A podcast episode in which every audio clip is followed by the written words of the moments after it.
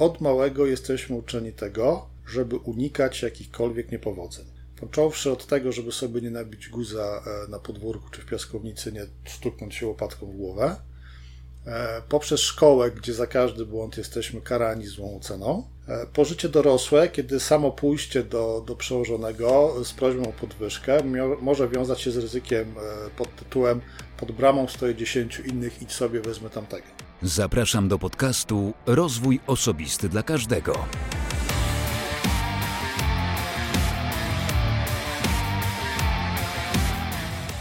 Cześć, ja nazywam się Wojtek Struzik, a Ty będziesz słuchać właśnie 145 odcinka podcastu Rozwój Osobisty dla Każdego, który nagrywam dla wszystkich zainteresowanych świadomym i efektywnym rozwojem osobistym. Moim gościem dzisiaj jest Jarek Łojewski i za chwilę powiem Ci, o czym rozmawiałem z Jarkiem, ale przypomnę, że w 144 odcinku moim gościem był Michał Kowalczyk, znany e, trener Excela, tak mogę powiedzieć, e, ekspert w Excelu, e, człowiek, który automatyzuje Excelem wszystko, co może, więc ta rozmowa z Michałem nie tylko jest wynikiem tego, że poprosili o niego patroni tego podcastu, ale również tego, że Pomysł na rozmowę z Michałem miałem już jakiś czas temu, a patroni zmotywowali mnie do tego, żeby ta rozmowa odbyła się szybciej. Więc jeśli jeszcze nie słuchałeś tej rozmowy, to gorąco namawiam do tego, aby to nadrobić. W tym miejscu tradycyjnie, ponieważ już wspomniałem o patronach, to wypadałoby również patronom podziękować. Więc bardzo dziękuję za wsparcie, właśnie za wskazywanie gości, za podpowiadanie pytań i za wszystko, co robicie w ramach E, swojej dobroczynności, chęci pomagania i wspierania tego projektu podcastowego, jak również podcastu bajkowego. Także bardzo, bardzo Wam dziękuję. A tym wszystkim, którzy również chcieliby dołączyć do gromady patronów i wesprzeć rozwój tego projektu podcastowego, to zapraszam na stronę patronite.pl łamane przez RODK. patronite.pl łamane przez RODK. Z góry oczywiście bardzo Wam dziękuję. A teraz Jarek Łojewski. Z Jarkiem Łojewskim rozmawialiśmy o porażce. O porażkach, o wyciąganiu wniosków, bo zakładam, że są też wśród słuchaczy osoby, którym znudziło się zwyczajnie słuchanie o sukcesach, o tym, jakie ludzie odnoszą sukcesy. I tak też z Jarkiem sobie rozmawialiśmy, że prawdopodobnie częściej i chętniej i lepiej uczymy się właśnie z porażek, wyciągamy wnioski, a później, jeżeli robimy to dobrze, prawidłowo, że ta porażka staje się dobrą porażką, to wdrażamy odpowiednie rzeczy, aby mm, no było lepiej, aby ta porażka była dobra, aby odnieść kiedyś sukces.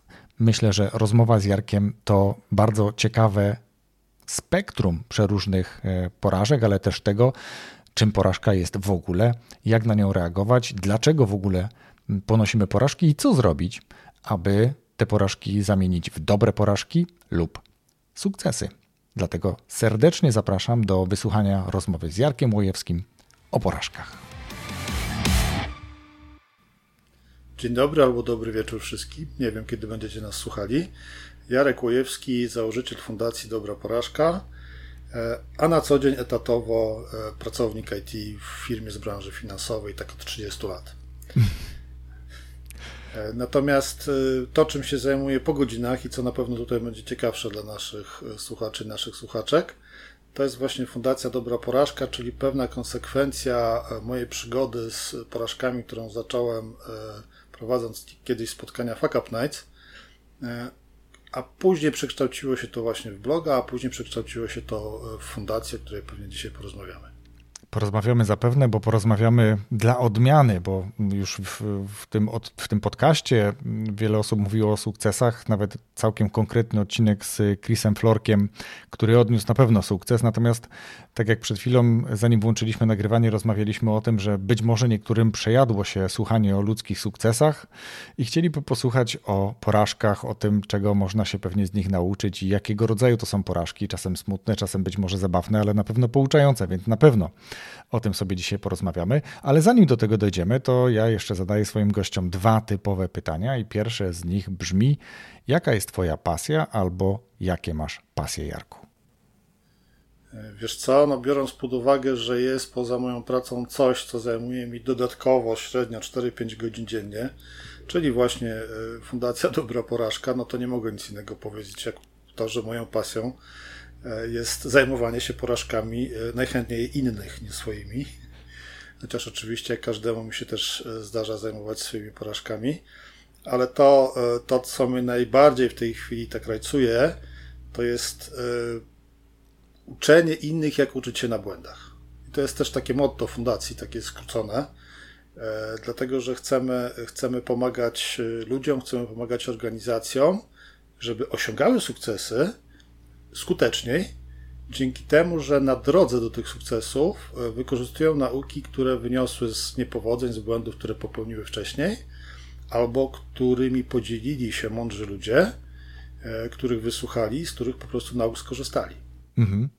E, podoba mi się to, co mówisz, bo też e, upatruję tutaj takiego trochę lustrzanego odbicia, bo ja też właśnie wróciłem z pracy dosłownie kilka, mm, no to już naście, nie, ale kilkadziesiąt minut, jakieś 40-50 minut temu.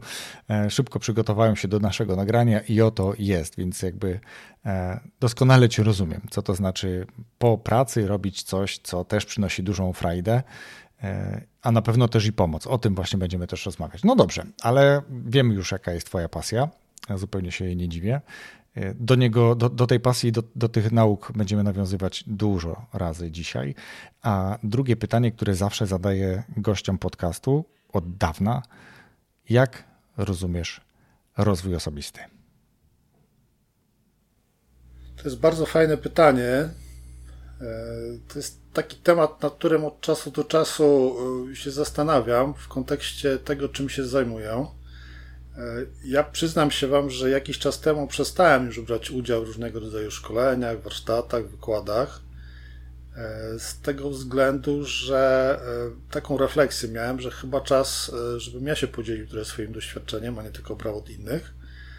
E, bo, to takie ciągłe branie, nawet jeżeli płacimy za to branie, nie? to takie ciągłe branie to też. E, nie chcę powiedzieć, że można wpaść w naukę, chociaż parę takich osób znam, ale też wydawało mi się trochę takie e, nieefektywne. Dla mnie ciągły rozwój to jest podejmowanie wyzwań, czy robienie pewnych rzeczy, może nie wyzwań, inaczej. Może na przykładzie powiem, o co mi chodzi, lepiej pewnie wytłumaczę niż, niż będę teraz kombinował jeżeli przygotowuję jakieś szkolenia albo warsztaty, albo przygotowuję się do rozmowy z, z, z kimś, e, też w charakterze jakiegoś wywiadu, e, to zawsze staram się, żeby to, czym mam się zająć, żeby to, co mam opowiedzieć na, o czym mam opowiedzieć na warsztatach, żeby to, co mam przekazać na szkoleniu, to żeby w 80-90% to było coś, na czym się po prostu bardzo dobrze znam, co przynajmniej przez rok czasu bardzo intensywnie przerobiłem a pozostałe rzeczy, żeby to było coś nowego, żeby to dla mnie też było wyzwanie, żeby mógł douczyć się czegoś, żeby mógł poznać jakieś nowe tematy, żeby mógł spojrzeć na przykład na dany temat, który będę omawiał z trochę innej perspektywy. I, i ja w ten sposób podchodzę, podchodzę do rozwoju. E, można powiedzieć, że rozwój to może nie jest taki maraton, ale takie trochę truchtanie po to, żeby mieć e, czas na rozejrzenie się dookoła i żeby zobaczyć, co ciekawego mijamy i czasami nawet obejrzeć się do tyłu, żeby zobaczyć e, to, co przed chwilą widzieliśmy z przodu z innej perspektywy. Podoba mi się to, co powiedziałeś. Też niektórzy mówili, że rozwój osobisty to nie jest sprint, ale bardziej maraton, jakby w tym kontekście. I to jest coś, co trwa cały czas niezmiennie. Oczywiście z różną intensywnością i pewnie w różnych kierunkach, tak naprawdę, bo w jednym okresie życia będziemy interesowali się i rozwijali w sobie jakieś kompetencje związane, nie wiem, z, z przynależnością do społeczności, albo z budowaniem jakiejś społeczności, albo, nie wiem, budowaniem rodziny później, tak, albo karierą zawodową. No i to jest jakby cały czas rozwój i mm, też podoba mi się to, co, to, co ty powiedziałeś i ten przykład e, całkiem ciekawy, czyli przygotowywanie siebie do uczenia innych, a zarazem uczenia siebie po prostu dalej. Mhm. E, jeszcze jedna rzecz mi się teraz tak skojarzyła, bo też zauważyłem u siebie takie zjawisko, że ja najpierw coś robię, a potem się tego czegoś uczę. I to tak e, od, od czasu powiedzmy nastoletnich, bo ja najpierw nauczyłem się sam programować, a potem poszedłem na kurs programowania. E, najpierw zostałem w pewnym momencie tam swojej kariery korporacyjnej menadżerem, a później przeszedłem szkolenia dla menedżerów. E, więc i, to, to są akurat jakieś tam dwa przykłady, natomiast często mam właśnie tak, że za coś się najpierw biorę, próbuję, próbuję, próbuję, jakoś to rozkminić samemu, sobie poukładać i, i zadziałać w danym obszarze, a później znajduję kogoś albo coś typu, nie wiem, szkolenie, książkę, co, co pomoże mi y, jakby rozwinąć to, co spróbowałem, ale też wiedząc, z czym to się wiąże, bo już tego spróbowałem, ja wiem na przykład, jakie pytania zadawać. Tak? Wiem, co, czego nie rozumiem, co jest dla mnie słabe, co, o, na temat czego mogę pomoc od innych dostać. Jeżeli bym zaczynał pytania od czystej kartki i pytania na jakiś temat od czystej kartki z tym tematem, to wiem, że moje pytania byłyby zupełnie inne. Yy, I jakby wartość tych pytań byłaby dla mnie też zupełnie inna, bo ja bym musiał się tego nauczyć, spróbować i znowu wrócić z pytaniami.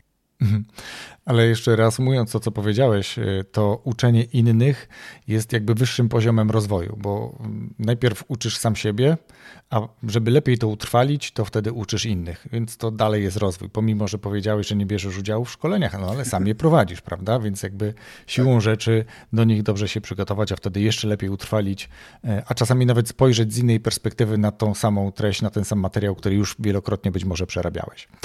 No i no. też jak, jak uczymy innych, to my musimy jednak mieć trochę tą większą wiedzę na temat tego, co uczymy. Bo ja też wiem to na swoim przykładzie. Ja parę razy prowadząc różne szkolenia, bo generalnie z wykształcenia jestem człowiekiem od technologii, od IT. To ja na przykład, jak mi proponowano kiedyś prowadzenie szkoleń z pewnych obszarów informatyki, to ja powiedziałem, nie, ja tego nie chcę, bo ja mam na to certyfikat, tylko certyfikat to się nauczyłem, zaliczyłem, mam papier, wiem na czym to polega, ale nie pracowałem w tym, tak jak mówiłem, przynajmniej intensywnie przez rok czasu. Bo jak mi później ktoś zada pytanie z tego obszaru, a będą na szkoleniu ludzie, którzy w pewnych obszarach będą mądrzejsi od nas, to jak ktoś nam zada pytanie z tego obszaru, na którym się nie znamy, to będzie kiepsko, to, to będzie porażka. To może być porażka, dokładnie. Tak, ja też lubię, kiedy osoba, która prowadzi szkolenie, jest nie tylko teoretycznie do tego przygotowana, bo z takimi osobami też miałem okazję współpracować, czy być na takich szkoleniach, to widać od razu, czy też słychać. E, zawsze lepiej, kiedy ale to jest moje zdanie, kiedy osoba, która prowadzi szkolenie, jest ciut słabiej być może przygotowana od tej kwestii, do tej kwestii dydaktycznej, ale ma olbrzymie zasoby w postaci doświadczeń. I, I, to jest jakby dla mnie cenniejsze niż to, czy ona potrafi to w, tak właśnie w sposób taki nauczycielski, dydaktyczny przekazać, czy nie. E, no ale tak jak powiedziałem, to jest tylko moje zdanie. Dobrze, Jarku. Mm, Przeglądając to, co w ostatnim czasie dzieje się na LinkedInie, na Twoim profilu, czyli takie mocne, intensywne przygotowania właśnie do e, konferencji dotyczącej porażki, to poproszę Cię później też o tym, żebyś o tym chwilę opowiedział, ale żebyśmy mogli tak od e, trochę bardziej ogółu przejść do szczegółu, no to fajnie byłoby, żebyśmy wszyscy rozumieli porażkę tak samo. Więc zapytam Ciebie, co to jest porażka? To jest bardzo fajne pytanie, na które jest bardzo fajna odpowiedź. E, mianowicie odpowiedź brzmi: to zależy. Na pewno się tej odpowiedzi spodziewałeś. Tak, to jest bardzo lubiana odpowiedź przez wielu. E, tak, e, powiem Ci tak. My definiujemy w ramach fundacji, my definiujemy porażkę jako nieosiągnięcie założonego celu. I to jest bardzo prosta, bardzo fajna definicja która ma też taką cechę, że e, jakby zdejmuje trochę ze słowa porażka tą, tą, tą porażalność tego słowa, tak? Porażka, jak słychać, jest bardzo blisko podobna do słowa porażać, czyli być przestraszonym czymś, e, zdenerwowanym czy zaskoczonym, co się, co się często niestety, ale e, jest związane z porażkami. Natomiast ja cały czas jakby rozmawiam na temat tego słowa i, i dyskutuję z różnymi ludźmi, jak oni to rozumieją. I tak naprawdę z, z tych moich kilku lat doświadczeń w tym temacie i rozmów na ten temat wynika, że e, to, czy coś jest porażką, czy nie jest porażką, to zależy od tego, jak my to odbieramy. Tak? Dlatego, że dla kogoś utrata 10 tysięcy złotych w wyniku nieudanego biznesu może być porażką, może być nieszczęściem, może być powodem licznych kłopotów. W tym jakby wszyscy opatrują to znaczenie słowa porażka. Dla kogoś innego te 10 tysięcy to może być e, przetestowanie jakiejś ścieżki, która się okazała e, nie, niewłaściwa, niewygodna, tak? Jakiegoś biznesu, który, który nie wypalił. Ok, przetestowałem to, pff, trudno, straciłem te 10 tysięcy, idę, idę dalej. E, tylko teraz pytanie, z jakiej pozycji ci ludzie wychodzili, co dla nich, czym dla nich było te 10 tysięcy, prawda? E, z kolei jeszcze z innej perspektywy możemy wyobrazić sobie taką sytuację, że ktoś ma jakiś cel, osiąga ten cel, a i tak czuje się potem, jakby przeżył porażkę. Bo osiągając ten cel, utracił coś innego. Na przykład skupiając się mocno na pracy, osiągając tutaj sukces, e, miało to negatywny wpływ na jego życie rodzinne czy na, na przyjaciół. Więc y, tak naprawdę, jeżeli coś się wydarzy, to sami sobie powinniśmy odpowiedzieć, czy to, co się wydarzyło, to było faktycznie niepowodzenie, to była porażka, e, czy też jest to jakieś inne zjawisko, które może nas wprawić w zły humor, bo straciliśmy coś, pieniądze, czas, jakieś inne zasoby. E, czy też jesteśmy w stanie to przeżyć, bo dzięki temu uzyskaliśmy coś nowego, inne, inną perspektywę patrzenia na pewne rzeczy, jakieś doświadczenie, jakąś naukę, y, być może zmianę postrzegania tego, na czym nam zależy. Mhm. Także sorry, ale ja tutaj nie mam po prostu takiej prostej odpowiedzi. Y, jeżeli robimy jakieś warsztaty, jakieś ćwiczenia, to przyjmujemy, że porażką jest właśnie to, że nam się nie udało założyć osiągniętego celu, co jest oczywiście pewnym uproszczeniem, ale pozwalającym też spojrzeć na zjawisko porażki y, trochę w oderwaniu od tego, od tych negatywnych konotacji, tak? Gdyby była jedna znana wszystkim reguła, to by było nudno i pewnie byśmy dzisiaj nie rozmawiali o porażce, dlatego dobrze, że każdy może sobie ją interpretować na różne sposoby i to jest myślę właśnie najciekawsze w tym wszystkim. E, I tak jak powiedziałeś o tych dwóch przykładach tej samej kwoty, no to faktycznie, jeżeli ktoś wyjdzie z bazy przeznaczam wszystkie swoje oszczędności na to, żeby przetestować jakiś sposób inwestowania i to stracę, no to jest to bardzo dotkliwe. A ktoś, kto obraca milionami i straci te 10 tysięcy, to będzie po prostu koszt jego nauki w tym kierunku. No, ponoć bardziej, e, czy lepiej się uczymy, kiedy ta, ten błąd, ta porażka jest bardziej dotkliwa. E, czy to jest prawda, to być może do tego nawiążemy gdzieś jeszcze w trakcie naszej rozmowy. Natomiast faktycznie jest tak, że Łatwiej się uczyć na błędach, które samemu się popełnia, niż na błędach innych, chociaż cały czas mówimy, ja już ten błąd popełniłem, ty go nie popełniaj, ale i tak się za to gorące chwyci, i tak się tam wejdzie, pomimo, że mówili, żeby nie wchodzić, tak, więc to, to bywa bardzo, e, bardzo różnie. Ale tutaj jakby chcę też e, nawiązać do tego, że porażka faktycznie przez wiele osób może być traktowana jako coś tragicznego, jako coś, co jest już jakby nic dalej nie ma. To już jest koniec i, i załamanie, e, nie mówiąc, nie wiem, no, depresja po prostu nawet.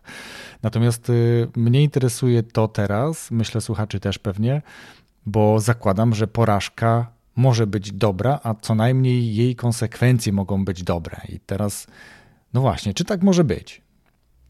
E, wiesz co, no, nie bez powodu fundacja, e, którą założyłem, nazywa się Fundacja Dobra Porażka, e, dlatego że ona definiuje pewnego rodzaju podejście do porażki, jaką reprezentujemy, jaką staramy się propagować w fundacji. Od razu tylko powiem, że określenie dobra porażka nie jest mojego autorstwa, niestety, bo jest świetne. To określenie wymyślił profesor Paul Isk z Institute of the Brilliant Failure w Holandii po angielsku to brzmiało e, właśnie Brilliant Failure, myśmy to przetłumaczyli na dobrą porażkę. I to jest takie zjawisko, które oznacza, że chcemy osiągnąć jakiś cel, bardzo nam zależy, żeby go osiągnąć, tak? Planujemy sobie, co chcemy zrobić. Robimy wszystko, żeby ten cel osiągnąć.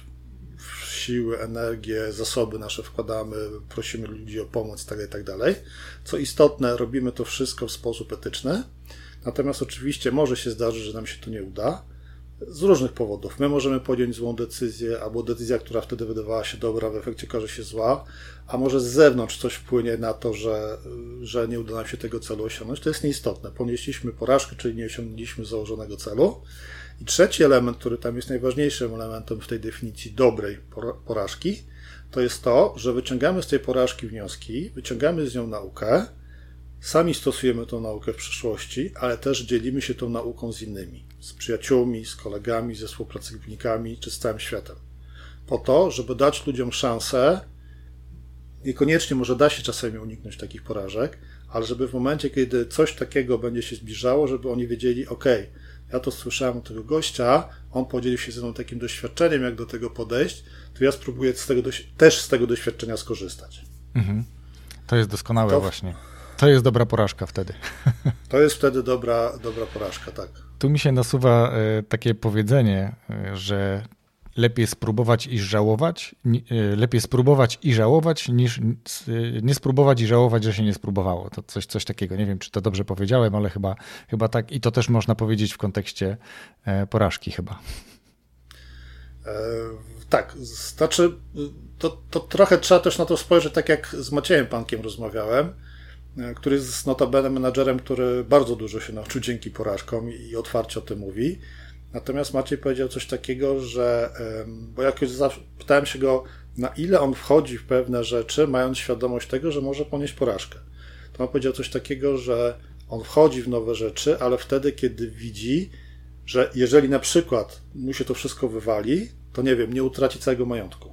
Że konsekwencje tego nie będą takie, że faktycznie go zupełnie pogrąży. Nie?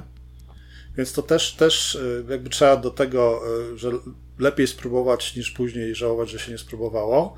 Też trzeba do tego podejść racjonalnie i mając świadomość tego, że jeżeli to jest moje ostatnie 10 tysięcy złotych, jakie mam, to może spróbować rozkręcić jakiś biznes niekoniecznie za 10 tysięcy, tylko za 5 tysięcy, żeby w razie czego mieć jeszcze tą drugą piątkę, na drugą próbę. Nie? Mhm, dokładnie. I to jest y, dobre to, co powiedziałeś i to, co, to, co e, powiedziałeś o e, panku, że boimy się porażek.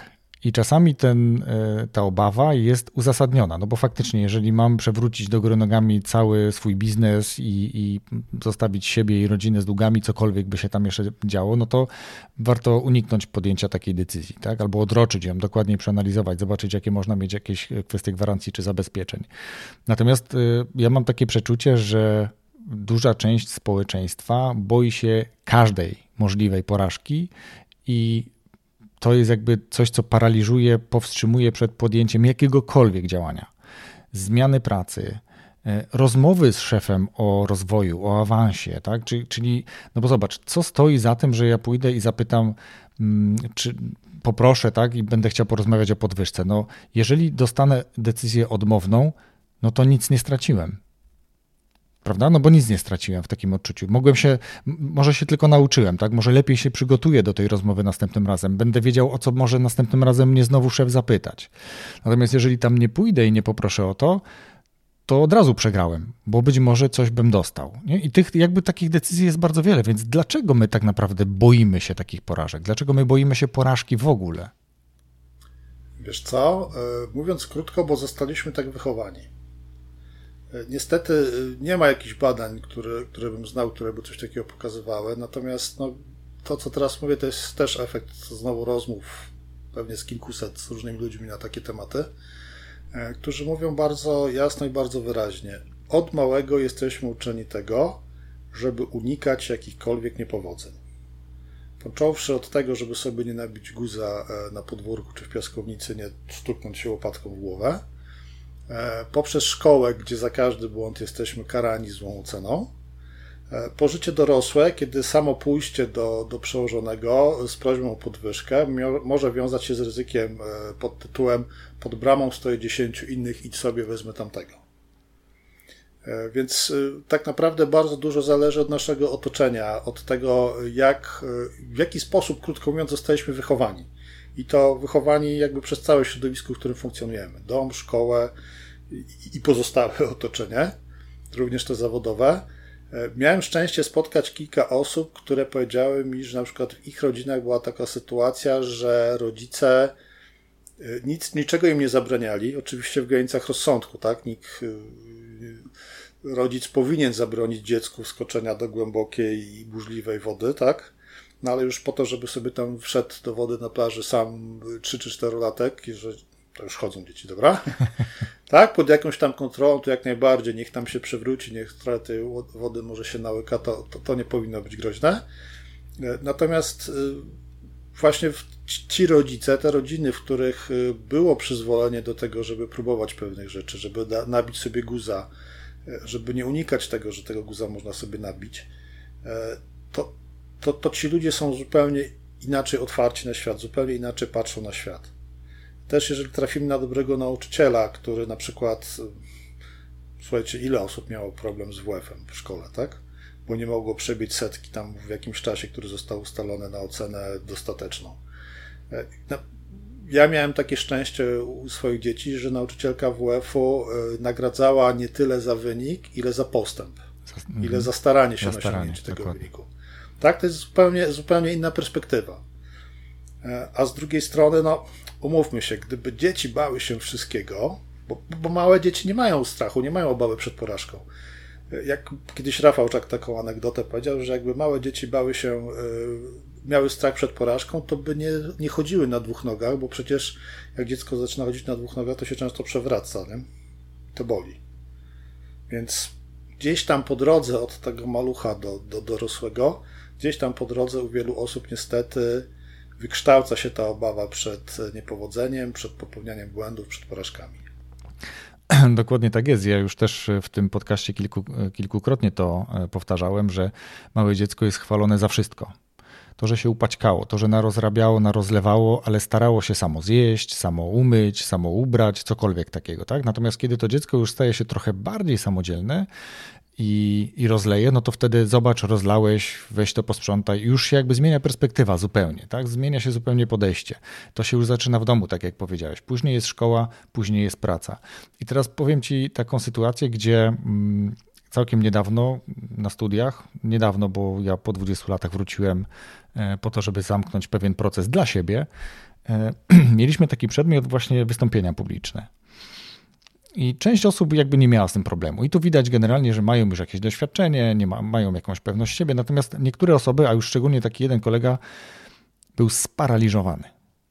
Centralnie, po prostu ręce dygotały, jakby nie wiadomo co się działo. Znamy się wszyscy, co prawda pierwszy rok, ale mimo wszystko nie ma za to kar. Jest raczej tylko dobra ocena albo ocena po prostu, ale ten stres był tak olbrzymi, że ten człowiek nie był w stanie jakby poprowadzić tego swojego wystąpienia w temacie, w który sam sobie określił, świetnie się e, orientował. I to jest też wynik trochę tego, że my nie mamy takiego przygotowania mm, od tej strony i, i później boimy się. Wystąpienia publiczne są chyba jednym z takich najbardziej obawiających się, czy jakby ludzie najbardziej się obawiają tych wystąpień publicznych. To tak mówią, że porównują to do śmierci. Ponoć. Natomiast y, moja siostra mieszka za oceanem i tam od wczesnych lat y, takich nawet nie kilkunastu, ale kilku lat niemalże w szkole, dzieci już przygotowują swoje projekty. I w ramach tych projektów opowiadają o nich. Jak przygotowywali, a dlaczego właśnie ten, i czy to im się udało, czego się nauczyli, cokolwiek, tak? Jakby już tutaj jest e, zbieranie pewnych informacji i przekazywanie tego grupie. Więc jakby zaszczepienie od dziecka występowania publicznego niemalże powoduje, że oni później nie obawiają się już tak. Zawsze jest jakiś stres. Tak? Im, Im większe gremium, y, większa publiczność albo ważniejsza publiczność, to zawsze ten stres jest. Ale już ileś tych dziesiątek, czasami setek tych wystąpień od takich najmłodszych lat jest. U nas tego nie ma. I wielu rzeczy takich nie ma. To jest to, co powiedziałeś, trochę taka mentalność nasza tutaj europejska, środkowa europejska, żeby nie powiedzieć polska. Mm, ale to teraz, skoro wiemy, dlaczego się boimy porażek, to po pierwsze, czy można ich uniknąć, a po drugie, jak taką porażkę przekuć w sukces? E, wiecie co, na pytanie, teraz mówię do słuchaczy, e, na pytanie, czy można uniknąć porażek, to myślę, że każdy sam sobie jest w stanie powiedzieć. E, nie jesteśmy w stanie robić nic, w sensie nie jesteśmy w stanie nic nie robić. Musimy obudzić się, wstać, umyć zęby, pójść do pracy, pójść na zakupy itd., tak itd. I, I, w każdym z tych miejsc może nam się jakaś większa lub mniejsza porażka przydarzyć, tak?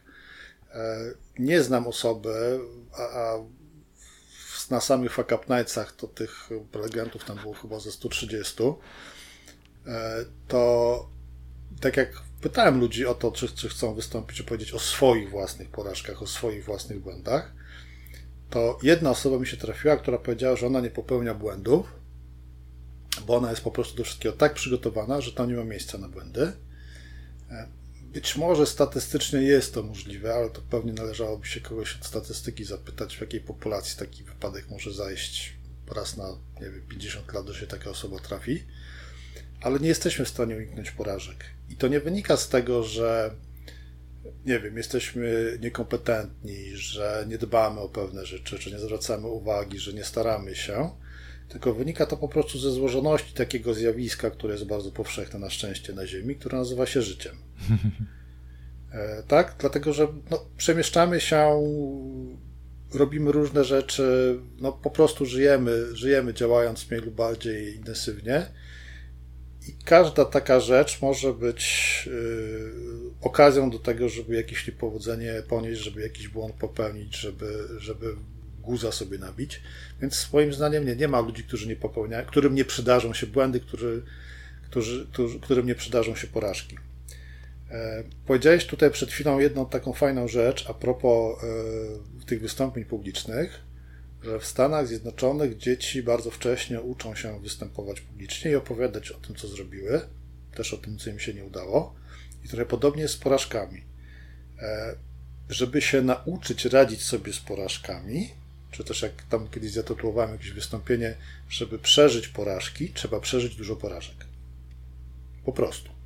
Przeżyć porażki, czyli y, w takim znaczeniu, że jeżeli nam się przydarzy jakaś porażka, jeżeli popełnimy jakiś błąd i będą tego nieprzyjemne konsekwencje, to będziemy umieli sobie z tym poradzić. Będziemy umieli za to przeprosić, będziemy umieli usunąć tego skutki, będziemy umieli wyciągnąć wnioski na przyszłość.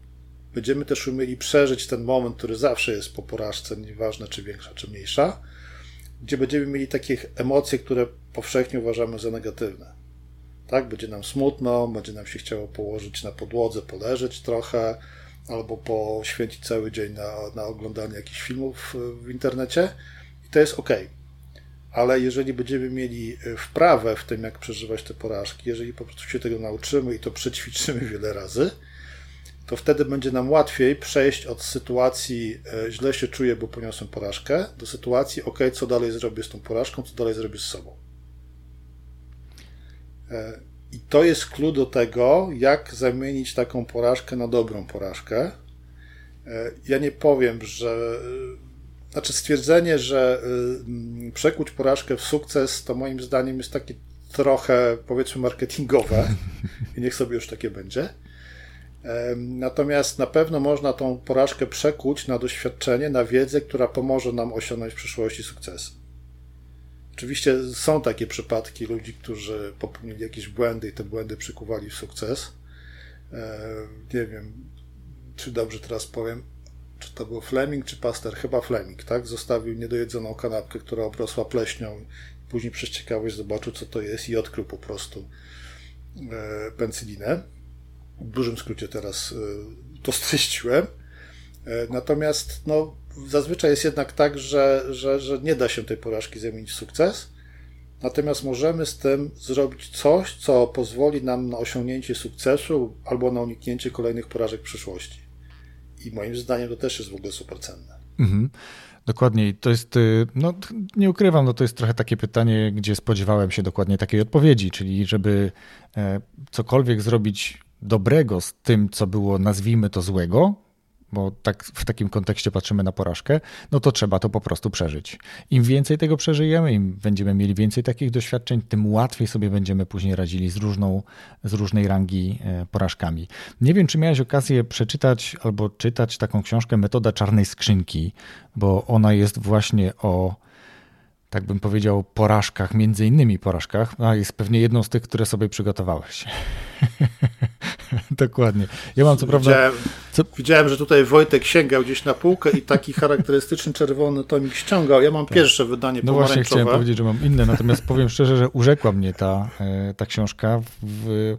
ale też zaskoczyła tak naprawdę. Nie? To znaczy, żyjemy w czasach, w jakich żyjemy. Technologia i wiele innych rzeczy daje nam tak wiele możliwości, że te porażki bardzo szybko powinniśmy gdzieś ewidencjonować, wyciągać z nich jakieś nauki i tu doskonale z, i w tej książce jest to za przykład, radzą sobie z tym linie lotnicze, które do perfekcji niemalże opanowały sztukę uczenia się na porażkach i dzięki temu jest to jeden z najbardziej bezpiecznych, jeśli nie naj, najbardziej statystycznie bezpieczny środek transportu mm, na Ziemi, więc to jest jakby ewidentnie przekucie porażki w sukces, tak to można powiedzieć. No i tu jest ewidentny sukces. Natomiast druga, e, również współczesnie istniejąca bardzo wielka gałąź, o, o jakiej myślę tutaj o, o medycynie, o generalnie o, o, o, o zdrowiu, nie, o, o hospitalizacji, nie wiem jak, jak to już teraz powiedzieć, nie? ale generalnie wiesz o co mi chodzi, tak? Gdzie jeszcze nadal bardzo wiele błędów, które powstały w wyniku leczenia, operacji i tego typu rzeczy jest gdzieś zamiatanych pod dywan niekoniecznie wyciągane są nauki. E, chociaż powiem szczerze, że niektóre seriale, które nam teraz pokazują w takich różnych streamowych kanałach jak Netflix, pokazują, że jednak idzie w tym kierunku, że ci lekarze też zaczynają się trochę uczyć na tych błędach, no ale jednak trochę jest to już lat za liniami lotniczymi. No właśnie, czy znasz jeszcze inne przykłady poza liniami lotniczymi, które tak spektakularnie przekuwają porażki na dobre porażki? Linie lotnicze to jest w ogóle ciekawe zjawisko, mm, które tak naprawdę już u podstaw swojego rozwoju e, miało to, że ono musiało się uczyć na błędach. Nie wiem, czy wiecie, ale śmiertelność e, wśród pilotów, e, czyli tych pierwszych osób, które latały samolotami, była w początkowym okresie bardzo wysoka. Jeżeli dobrze pamiętam, to gdzieś nawet były takie statystyki, że kursów latania nie przeżywało w pewnym okresie, połowa pilotów nie przeżywała. E, natomiast e, ja szczerze mówiąc e, nie znam branży, która byłaby w taki sposób opanowana pod kątem właśnie uczenia się na błędach, jak to się dzieje w lotnictwie. Nie kojarzę takiej branży, nie, branży nie spotkałem się z tym. Przy czym też chciałbym zwrócić uwagę, że tutaj nie przekuwamy porażki w sukces, ale przekuwamy wnioski wyciągnięte mhm. z tych nieszczęść, z tych katastrof, które się wydarzyły, właśnie w to, żeby w przyszłości ich unikać, żeby ta podróż samotna była jak najbardziej bezpieczna. Proponuję teraz naszym słuchaczom i słuchaczkom takie ćwiczenie. Wyobraźcie sobie, ile rzeczy robicie, nim wsiądziecie do samochodu i tym samochodem pojedziecie, nawet do autobusu, tak? A teraz wyobraźcie sobie, ile rzeczy musicie zrobić i ile rzeczy musi zrobić obsługa takiego samolotu, żeby on mógł wystartować. To wystarczy to, co widzimy, jak, jest, jak jesteśmy na lotnisku. To są setki czynności, jeżeli nie tysiące, takich, których w większości nawet nie widzimy, które czasami wydają nam się głupie, na przykład e, te nieustanne szkolenia, jak zachować się w przypadku katastrofy, albo e, polecenie, żeby były okienka otwarte. To nie wynika z tego, że, nie wiem, stewardessy chcą, żeby było widniej, tylko to wynika z bardzo prostej nauki, którą wyniesiono z którejś katastrofy, że jak są okna otwarte, to w razie katastrofy, a katastrofy najczęściej są przy lądowaniach i przy startach, to w razie katastrofy szybciej można stwierdzić, czy ta osoba, którą tam ratownik widzi przez szybkę, jeszcze żyje, czy już trzeba szukać kogoś innego, tak? Któremu można jeszcze uratować życie. Więc to są wszystko, jakby złożoność tego całego procesu jest olbrzymia i nie da się w takiej złożoności nie popełniać błędów. Czasami są to trywialne błędy, jak e, załadowanie bagaży z samolotu A do samolotu B i na odwrót. No, a czasami są to katastrofy. Właśnie Matthew Sayed w metodzie czarnej skrzynki e, napisał coś takiego, e, co teraz parafrazuję, że niewyciąganie nauk z tragedii jest niedopuszczalne moralnie. Tak? Pamiętajmy, że my nie prowokujemy tych rzeczy, my nie doprowadzamy do tych nieszczęść, tylko my w momencie, kiedy to już się wydarzy, robimy wszystko, żeby w przyszłości tego uniknąć.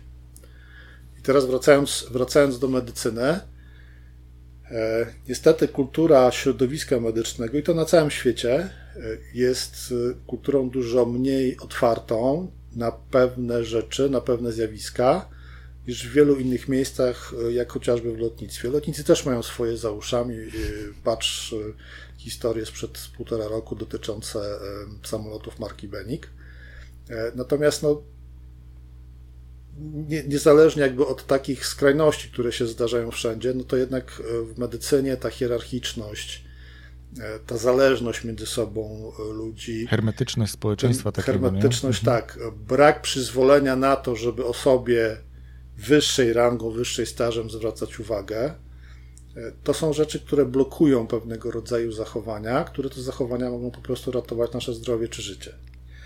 E, jest taka pani, Justyna Rutkowska, która zresztą występowała u nas na Dniu Porażki w zeszłym roku i Justyna to, co robi, to między innymi robi szkolenia, robi warsztaty i rozpowszechnia takie podejście do e, odpowiedniego podchodzenia do tak zwanych zdarzeń niepożądanych, czyli właśnie tych wszystkich błędów lekarskich i tego typu rzeczy. E, I też opowiadała, opowiadała właśnie o tym, że no, środowisko medyczne jest bardzo skomplikowane.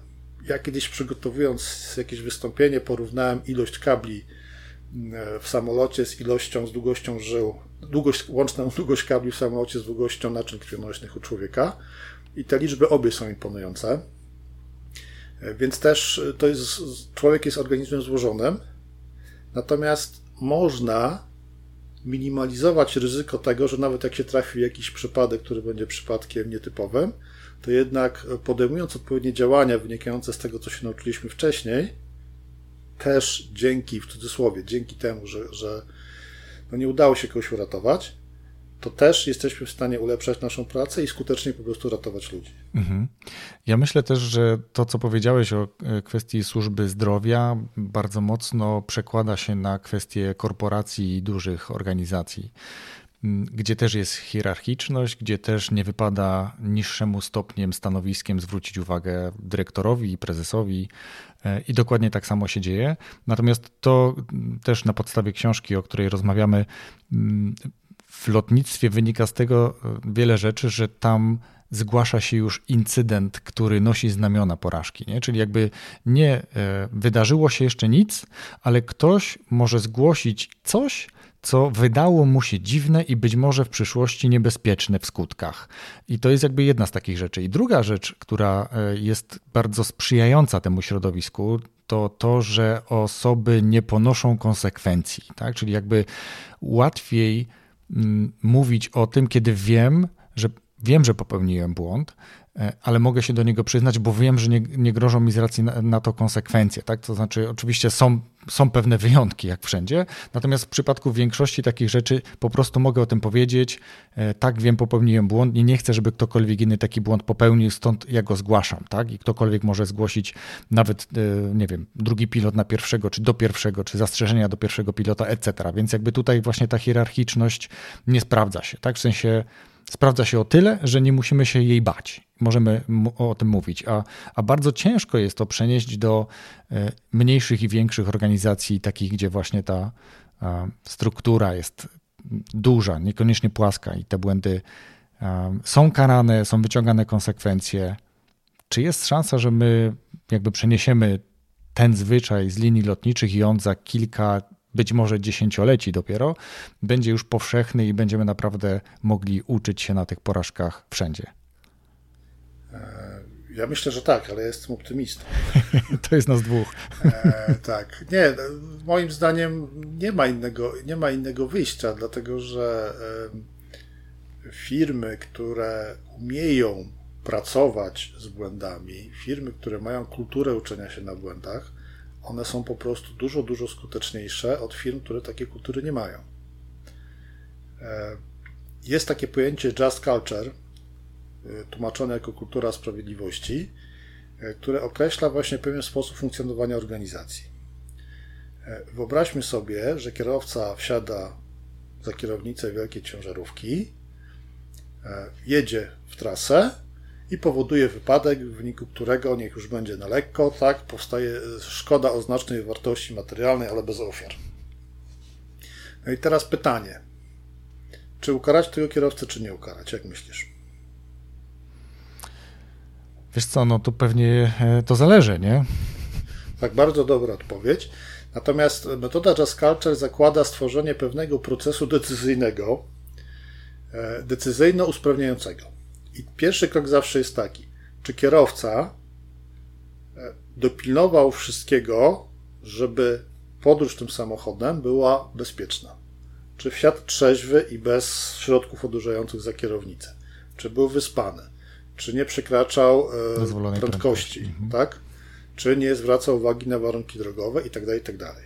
Jeżeli te wszystkie warunki są na korzyść kierowcy, tak? Był trzeźwy, nie przekraczał prędkości, dostosował się do warunków drogowych, to organizacja nie ma żadnego powodu do tego, żeby go karać za to, że spowodował ten wypadek, że, że spowodował tą stratę.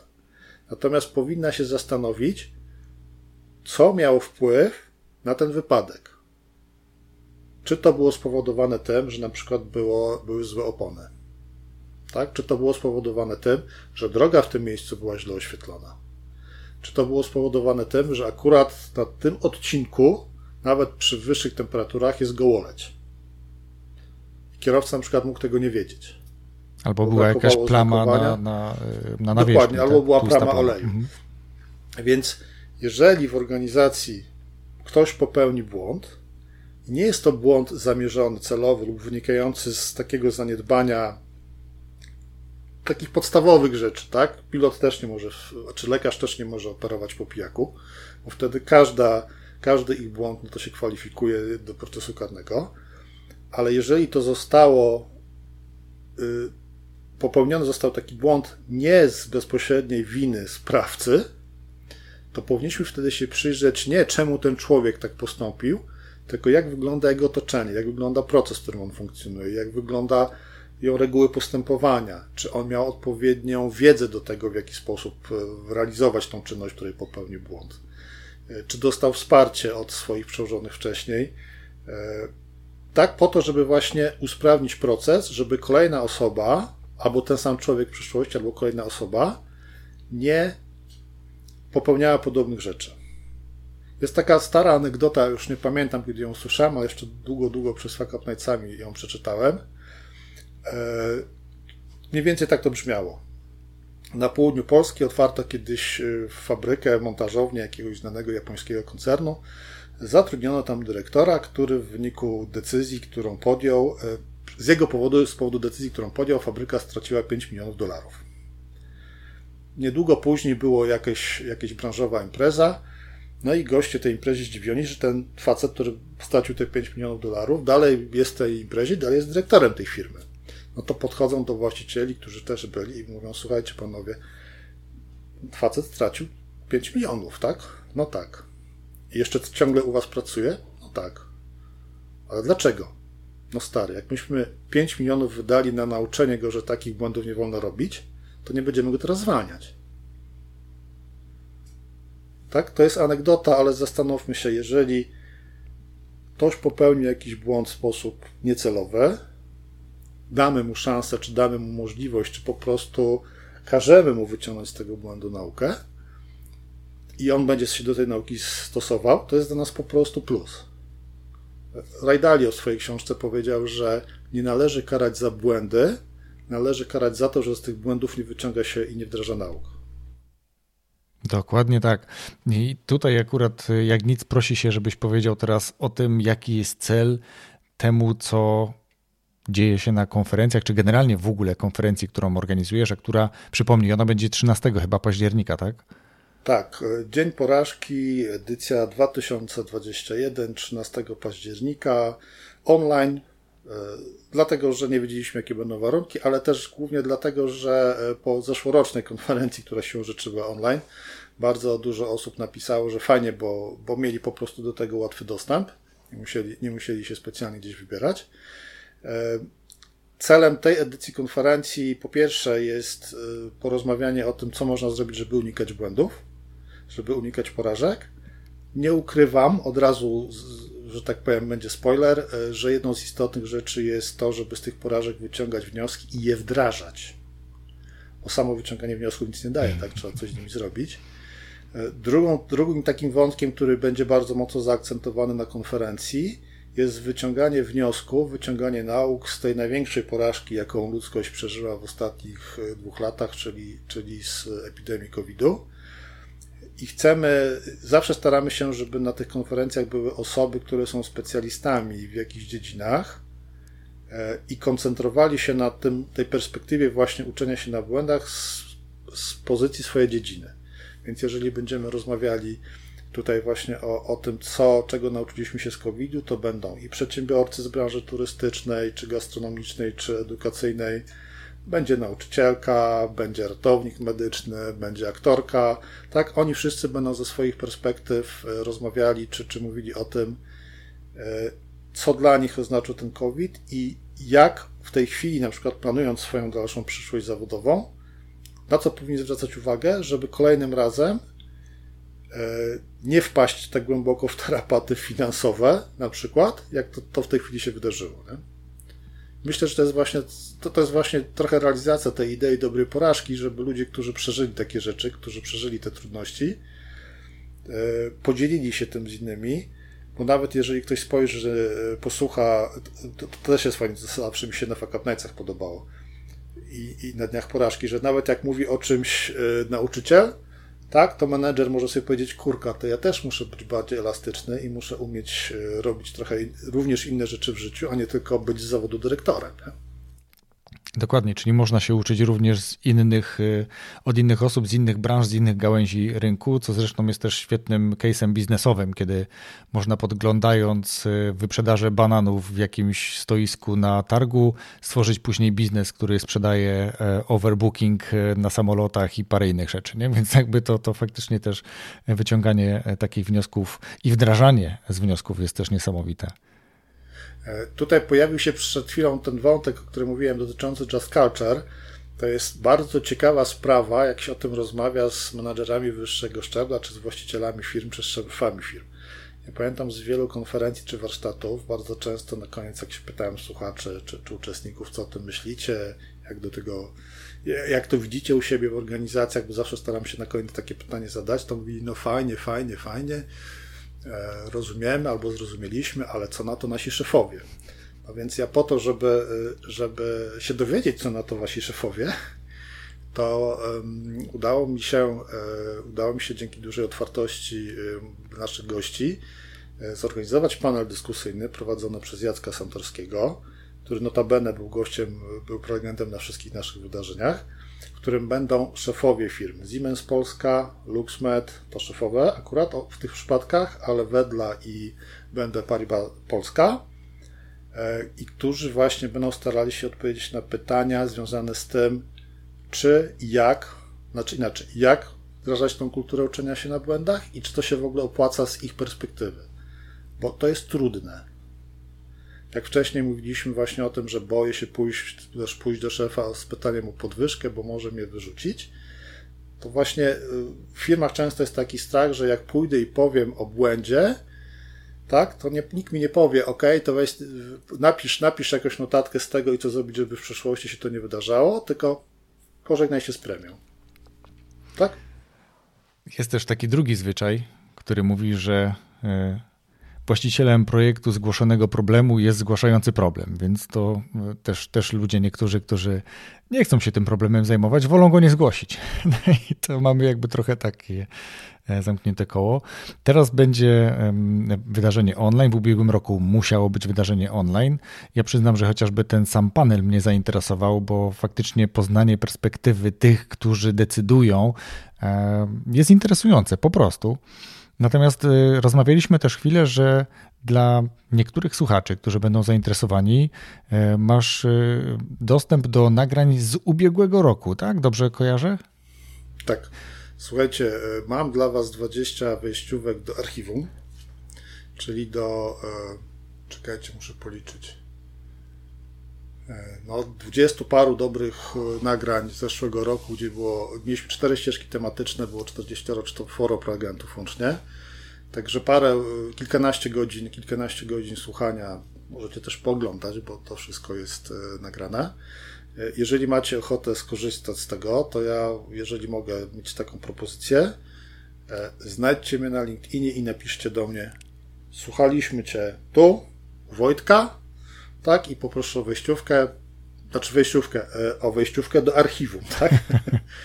tak. I, i, i dostaniecie, dostaniecie w, ram, w, w miarę szybko, tak jak będę w stanie to przerobić, e, dostaniecie, dostaniecie kod, który umożliwi Wam e, skorzystanie z tego archiwum. Czyli szukamy na LinkedInie Jarosław Łojewski, piszemy, słuchaliśmy w, rozmowie z Wojtkiem Struzikiem w podcaście Rozwój Osobisty dla Każdego i voilà, 20 kodów do rozdania. Więc 20 pierwszych osób, które napiszą do Jarka, taki kod dostaną. E, ja też tą starą, e, starszą, czyli ubiegłoroczną konferencję chętnie bym zobaczył, e, czy też posłuchał. Więc to tak, ja już wiem, że to jest interesujące, a teraz pytanie, czy Was to zainteresowało? Mam nadzieję, że tak, bo przecież ja też lubię posłuchać o sukcesach, ale myślę, że większa nauka jest niejednokrotnie w tym, jak posłuchamy o porażkach, o tym, jak, jak błędy bywają inspirujące też oprócz tego, że uczące, bo, bo trzeba jakby te wnioski wyciągać, ale co ważne, sam powiedziałeś, wdrażać później w życie y, wynik tych wniosków. Super. Jarku, rozmawialiśmy o metodzie czarnej skrzynki, o jednej książce. Wykradłem ją trochę z kubki, którą przygotowałeś, żeby polecić słuchaczom, ale tak mi się jakoś skojarzyło. Ale ciekaw jestem, co jeszcze przygotowałeś? Jakie inne książki jeszcze poleciłbyś słuchaczom? Wiesz co, to, to ja tylko jeszcze jedną rzecz dodam, okay. bo e, ta książka to jest jeden z trzech powodów, dla których w ogóle powstała fundacja i to jest bardzo istotny powód, bo o ile, o ile w czasach prowadzenia Fuck Up Nights y, dawaliśmy ludziom odwagę do tego, żeby rozmawiać o porażkach, y, często były to historie, które kończyły się powiedzmy wesoło, tak, albo miały jakieś wesołe akcenty, to tyle Matthew Syed pokazał mi, że to nie jest tak, że na porażkach warto się uczyć, albo że powinniśmy się uczyć. Nie, nie, nie. Na porażkach musimy się uczyć, bo jeżeli się nie będziemy uczyć, podcast o rozwoju, tak? tak. Jeżeli się nie będziemy uczyć, to będziemy się cofali w rozwoju. tak, tak. E, tak. Z książek to jeszcze poleciłbym Wam e, dwie takie ciekawe pozycje. Jedna to jest e, Porażka znaczy zwycięstwo Charlesa Pepina. Ta książka była dla mnie ciekawa z dwóch takich perspektyw. E, pierwsza perspektywa jest taka, że Charles Pepin jest Francuzem, pewnie się inaczej wymawia jego imię i nazwisko. E, I pokazuje w tej książce, że Francuzi mają podobny problem jak wielu Polaków, czyli nie umiemy, nie chcemy i stawiamy opór przeciwko e, temu, żeby się powracać do naszych błędów, żeby nie, nie, nie powracać po to, żeby je przeżywać, tylko powracać, żeby jakieś wnioski z nich wyciągnąć. A druga rzecz jest taka, ponieważ Pepin jest filozofem, więc e, jest tam też sporo patrzenia na stosunek do porażki z różnych perspektyw e, różnych myślicieli, różnych nurtów filozoficznych, różnych, nie wiem, nie wiem jak to nazwać, tak? No, naprawdę z różnych perspektyw. Więc warto, warto sobie do przejrzeć. Ja mam taki zwyczaj, że jak czytam e, książkę, z której chcę coś wyciągnąć, to, to, to biorę sobie e, mazaczek, taki, wiecie, zakreślacz i po prostu tam gryzmolę na przykład po jakichś zdaniach, które są dla mnie jakąś inspiracją, albo otwierają mi jakąś klapkę, żeby to później rozwinąć. E, więc, e, więc jak czytałem Pepina, to ja po prostu po pół, nawet nie pół godziny, bo to nie jest gruba książka, przestałem to robić, bo w zasadzie na każdej stronie musiałbym ze dwa, trzy zdania e, zakreślić. To tak stwierdziłem, że to jest po prostu książka. Jak będę potrzebował jakiegoś cytatu, to sobie tam otworzę losowo i będę miał cytat dotyczący porażek, bo jest tego pełno. E, ciekawa, taka trochę inna od, od metody czarnej skrzynki, ale właśnie fajnie pokazująca różnego rodzaju perspektywy podejścia do porażek. Mhm. I Kolejną książką jeszcze, którą chciałbym bardzo gorąco polecić, to jest pewnie znana wielu Wam książka e, Atula Gawande, Potęga czeklisty. Też niedawno ukazało się nowe wydanie tej książki i bardzo dobrze, dlatego że jak próbowałem kiedyś tą książkę kupić, to na Allegro chodziła po 400 zł.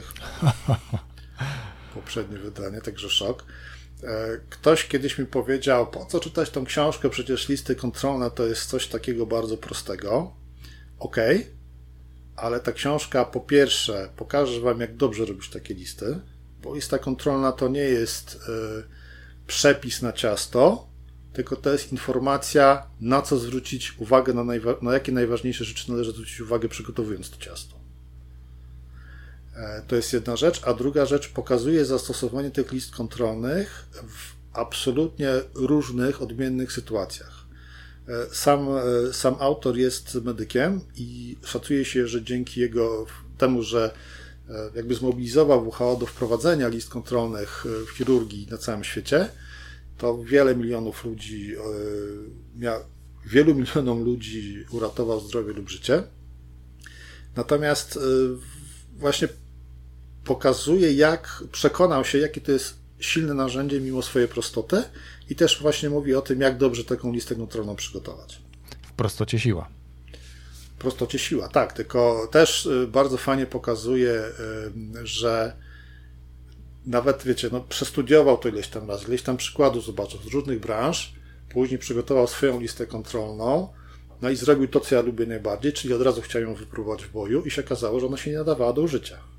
Ona była nieprzyjazna w środowisku pracy medyka, czyli na sali operacyjnej, kiedy liczy się czas, kiedy liczy się sprawność wszystkich, to jeszcze dodatkowo ta lista kontrolna wprowadzała zamieszanie. Więc ileś tam było iteracji, żeby po prostu doprowadzić ją do, do, do stanu nie tylko tego, żeby dawała pożądany efekt, czyli usprawnić, e, zwiększyć szanse pacjenta na to, że będzie zdrowszy i żywszy, ale też e, do tego, żeby chcieli z niej korzystać ludzie, żeby ona nie przeszkadzała po prostu. Nie? Mhm.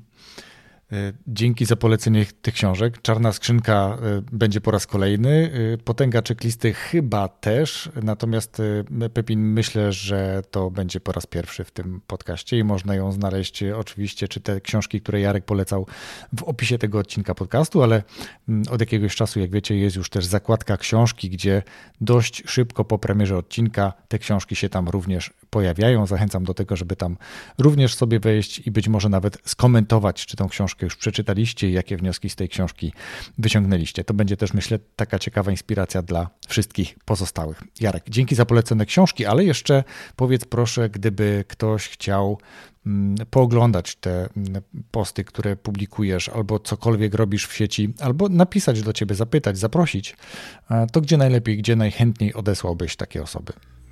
Wiecie co, no, wszystko to, co robimy w fundacji jest widoczne w trzech miejscach tak naprawdę.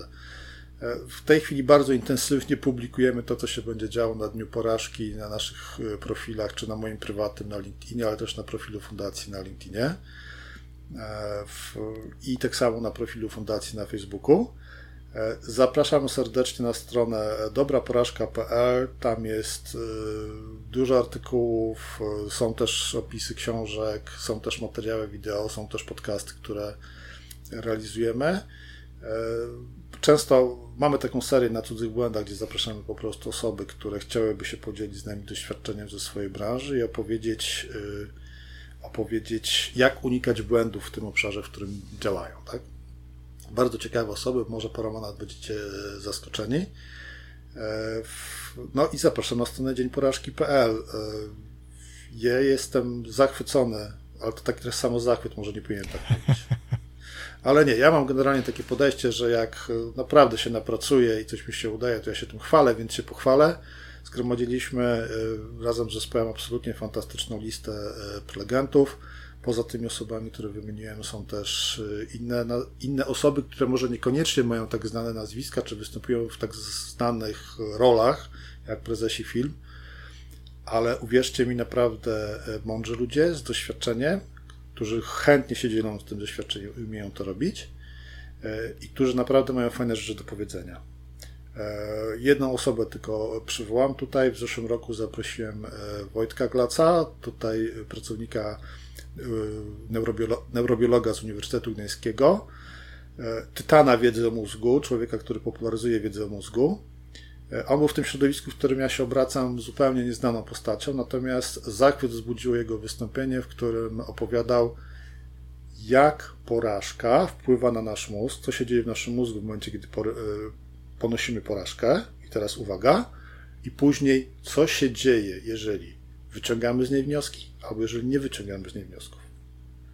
I teraz mam dreszcze, tak jak pierwszy raz przesłuchałem wystąpienia Wojtka, bo nie udało mi się na żywo. Mam dreszcze, dlatego że tym wystąpieniem Wojtek powiedział z perspektywy neurobiologii, dlaczego to, co my robimy, czyli uczymy innych, jak uczyć się na błędach, namawiamy do uczenia się na błędach, dlaczego to ma sens. To już nie jest, że wiecie, jakiś tam oszołom Łojewski sobie coś wymyślił, tylko jest powiedziane, jak to fizycznie działa. Tak? Wojtka zaprosiliśmy po raz drugi.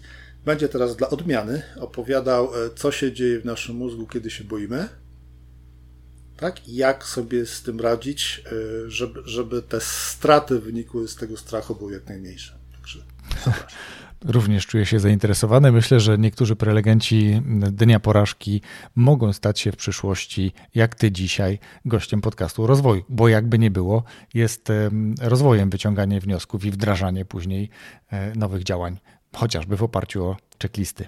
Jarek, ja Ci bardzo dziękuję za dzisiejszą rozmowę. Życzę dobrej porażki na dniu porażki i żeby wszystko się udało tak, jak sobie zaplanowałeś. Słuchajcie, serdecznie dziękuję. E, w zeszłym roku, zaraz po dniu porażki, najpierw byliśmy w szoku, że się wszystko bardzo fajnie udało. No naprawdę, uwierzcie mi, zorganizowanie takiej imprezy od lipca do października to była niezła jazda. E, ale po drugie, zaraz potem spisaliśmy sobie po prostu rzeczy, które nam się nie udały, z których w większości nikt nie widział, że się nie udały, ale podjęliśmy też odpowiednie środki, żeby w tym roku tego uniknąć. Także zapraszam serdecznie na Dzień Porażki, e, zapraszam na dobrą porażkę i zapraszam do korzystania z wiedzy mądrych osób, którą Wojtek, która Wojtek zaprasza do swojego podcastu. Rozwój osobisty dla każdego.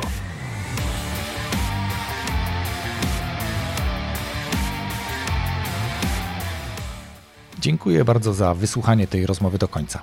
Jak Jarek w rozmowie powiedział, ma dla Was 20 dostępów do ubiegłorocznej konferencji. Wystarczy, że znajdziecie Jarka na LinkedInie, Jarek Łojewski, czy też Jarosław Łojewski i napiszecie do niego w wiadomości prywatnej Cześć, Jarek, słuchałem Twojej rozmowy z Wojtkiem Struzikiem w podcaście Rozwój Osobisty dla Każdego i chętnie zobaczę to, co działo się rok temu na konferencji. Oczywiście Twoje słowa, a ja tylko podpowiadam, jak to może brzmieć. Dlatego gorąco namawiam, jeżeli chcesz nauczyć się na porażkach innych, to myślę, że tam znajdziesz bardzo dużo ciekawych i inspirujących treści. Dlatego napisz do Jarka i jestem ciekaw, co tam znajdziesz. Zapraszam też przy okazji do odwiedzenia profilu Rozwój Osobisty dla każdego na Instagramie. Tam w relacjach dzieje się znacznie więcej niż tylko w postach, które widzicie, więc jeśli jesteś zainteresowany tym, co się dzieje w podcaście, co się dzieje u mnie, to gorąco zapraszam na Instagrama. A dzisiaj serdecznie dziękuję i do usłyszenia za tydzień w piątek w kolejnym nowym odcinku podcastu. Do usłyszenia.